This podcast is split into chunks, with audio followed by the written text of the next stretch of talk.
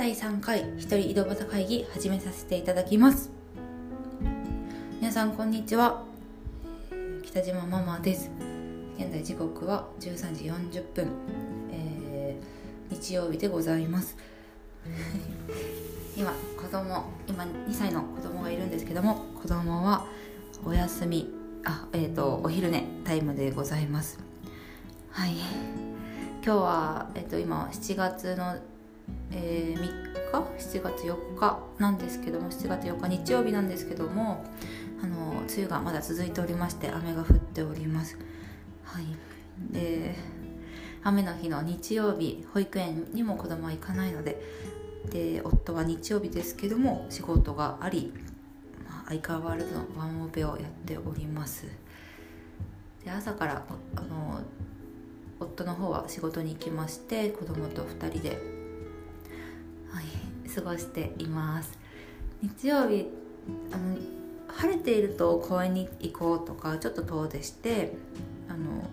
違う公園行ってみようとかあそこの公園行ってみようとかいろんな公園巡りができるんですけども雨だとやっぱりちょっとそれが難しいし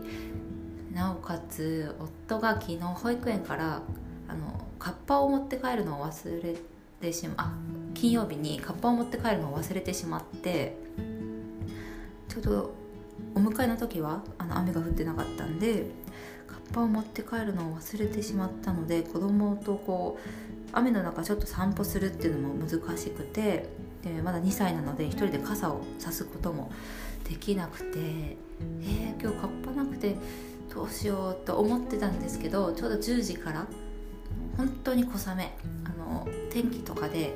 雨の降水量が0ミリちょっと降っているけど、まあ、霧雨っていう感じで歩いても、まあ、水滴がちょっとちょちょっとつくぐらいで歩いていけるぐらいの雨になったのでもうそのタイミングを見てちょっと子供と一緒に散歩をしてきてで子供いっぱいダンゴムシを見つけてでまあまあいろいろ歩い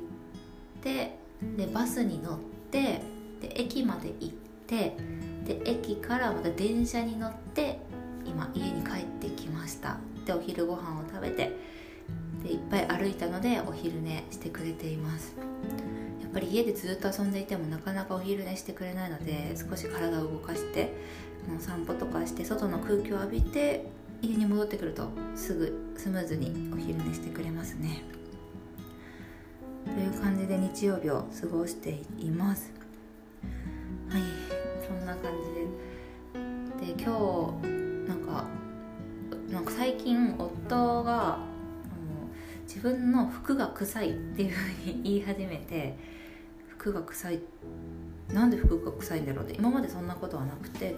結婚してから3年ぐらい経つんですけど今までそんな服が臭いとか梅雨時でも服が臭いっていうことはなかったのに最近服がすごく臭い背中とかこ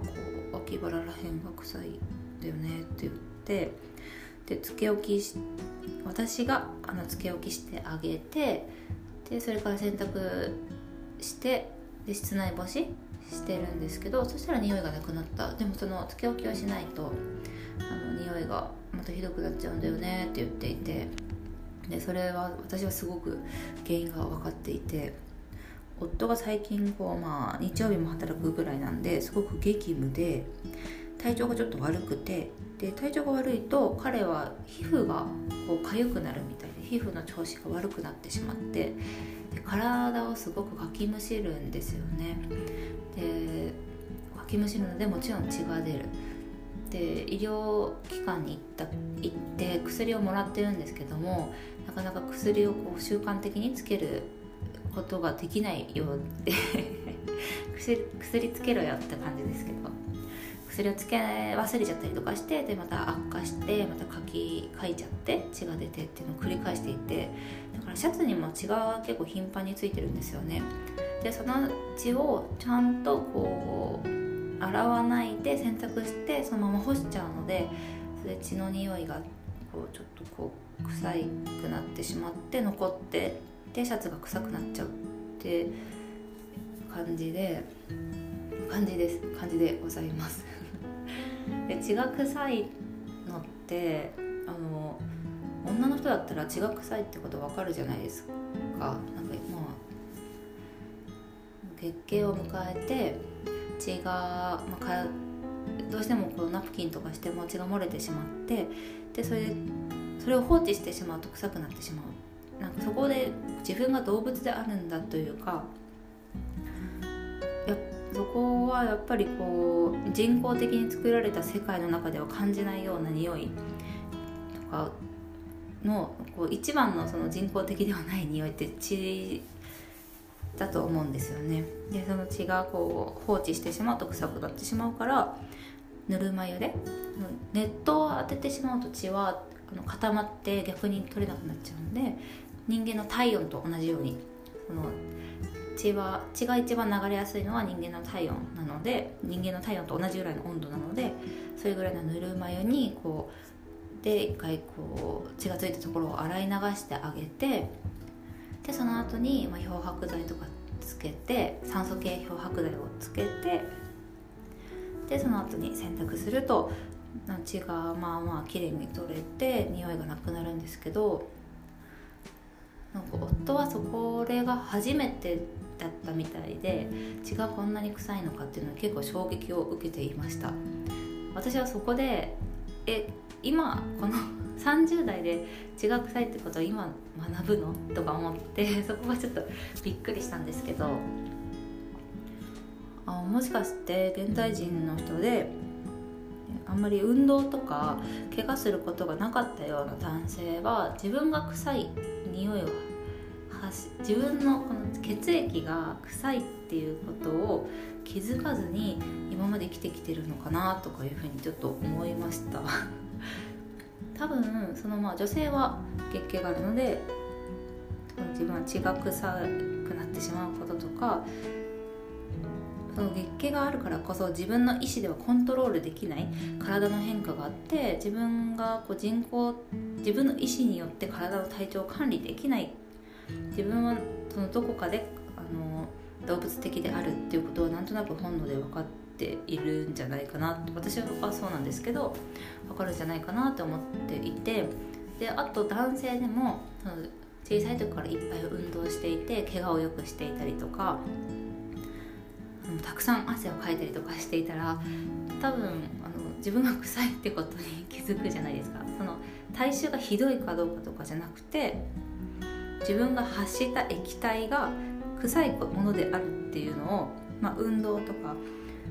あと怪我した時の血とかで多分気づくと思うんですよね。でそれで私はすごい思ったんですけど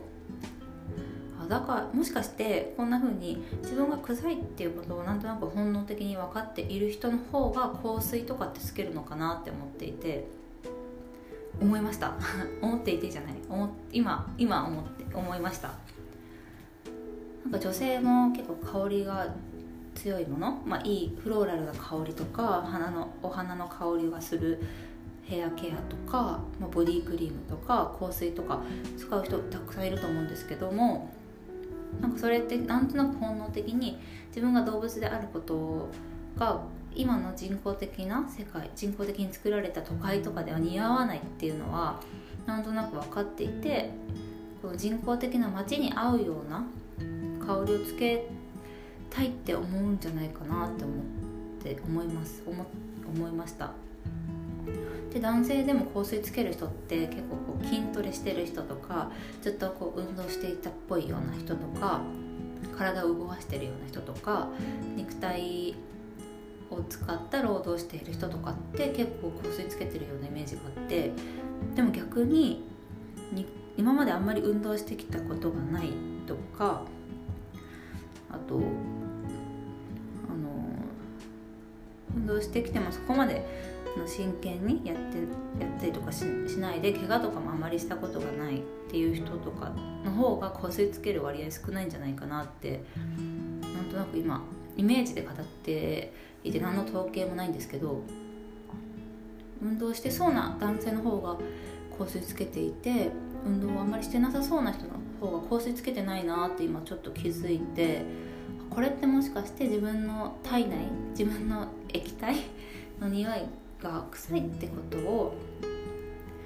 あんまり意識しないで意識しないような生活をしてきた結果なんじゃないかなって思いました。で夫も全然あの彼あんまり運動らしい運動はしないで多分大怪我とかも多分したことなくて、うん、どこかで自分は動物的ではないなんかちょっとインテリっぽいんで動物的ではないような振る舞いをしてるんですけどでもシャツについた血の匂いからあインテリっぽい振り回していったからこそそのシャツについた血の匂いが臭いっていうことにあんなに驚いてたのかなっていうふうにあの勝手に 勝手に私はそういうふうに結論付けて思いました。本当に人間のから人間ってやっぱり動物だからすごい臭いしあの子供とか子供ってすっごい汗かくんで今2歳の子もお昼寝してるだけでも下に引いてるシーツとかタオルケットが本当にびちょびちょになるぐらい 汗かいたりとかしてどんなに部屋が涼しくても冬とかでも汗がすごいですし夏はもちろんすごい汗をかいていてでその汗がついた服をあのそのまま洗濯しちゃうとその服ってすごいすぐ臭くなっちゃうんですよね。で子供の汗子供の汗って本当に臭いしそれでもそれは別におかしいことじゃなくて、うん、やっぱり人間は動物だからその匂いは当たり前だしでもその匂いとかはちょっとこういろんな人に対して不快な思いをさせてしまうかもしれないからその対処法としてよくぬるま湯につけて汗も人間の温度と同じようにあ人間の温度で流れやすい物質が入ってるんでぬるま湯人間と同じぐらいの温度のお水につけてよくゆすいでその後酸素系漂白剤をつけて洗わないと汗もなかなか落ちないですしあとあの母乳？母乳も母乳って血液と同じ成分らしいです。で母乳がついたままの服をあのよく洗わないで洗ってしまう干してしまうとすごい匂いがついてしまって臭いんですよね。血液と一緒だから。だから母乳がついたような服もあのよくぬるま湯につけて 酸素系漂白剤につけてよく洗わないといけないんですよ。どうしても匂いがついちゃうんで。でもそんなでもそれがすごく私の洗濯物事情に関してはすごい当たり前のことでぬるま湯でよく洗い流さないといけないっていうことは